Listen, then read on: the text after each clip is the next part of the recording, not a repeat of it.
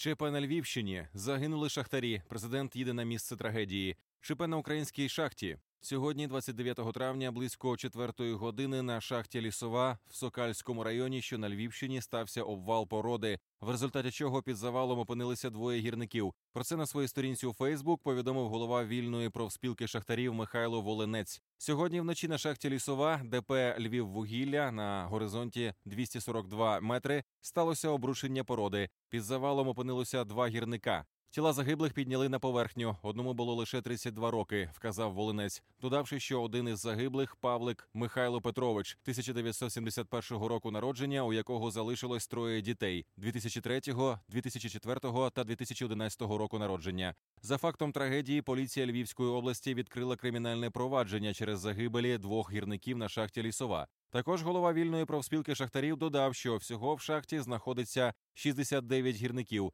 на аварійній ділянці – 21. Наразі шахта працює в штатному режимі. У зв'язку з цим президент України Володимир Зеленський заявив, що їде на шахту у Львівській області, де загинули шахтарі.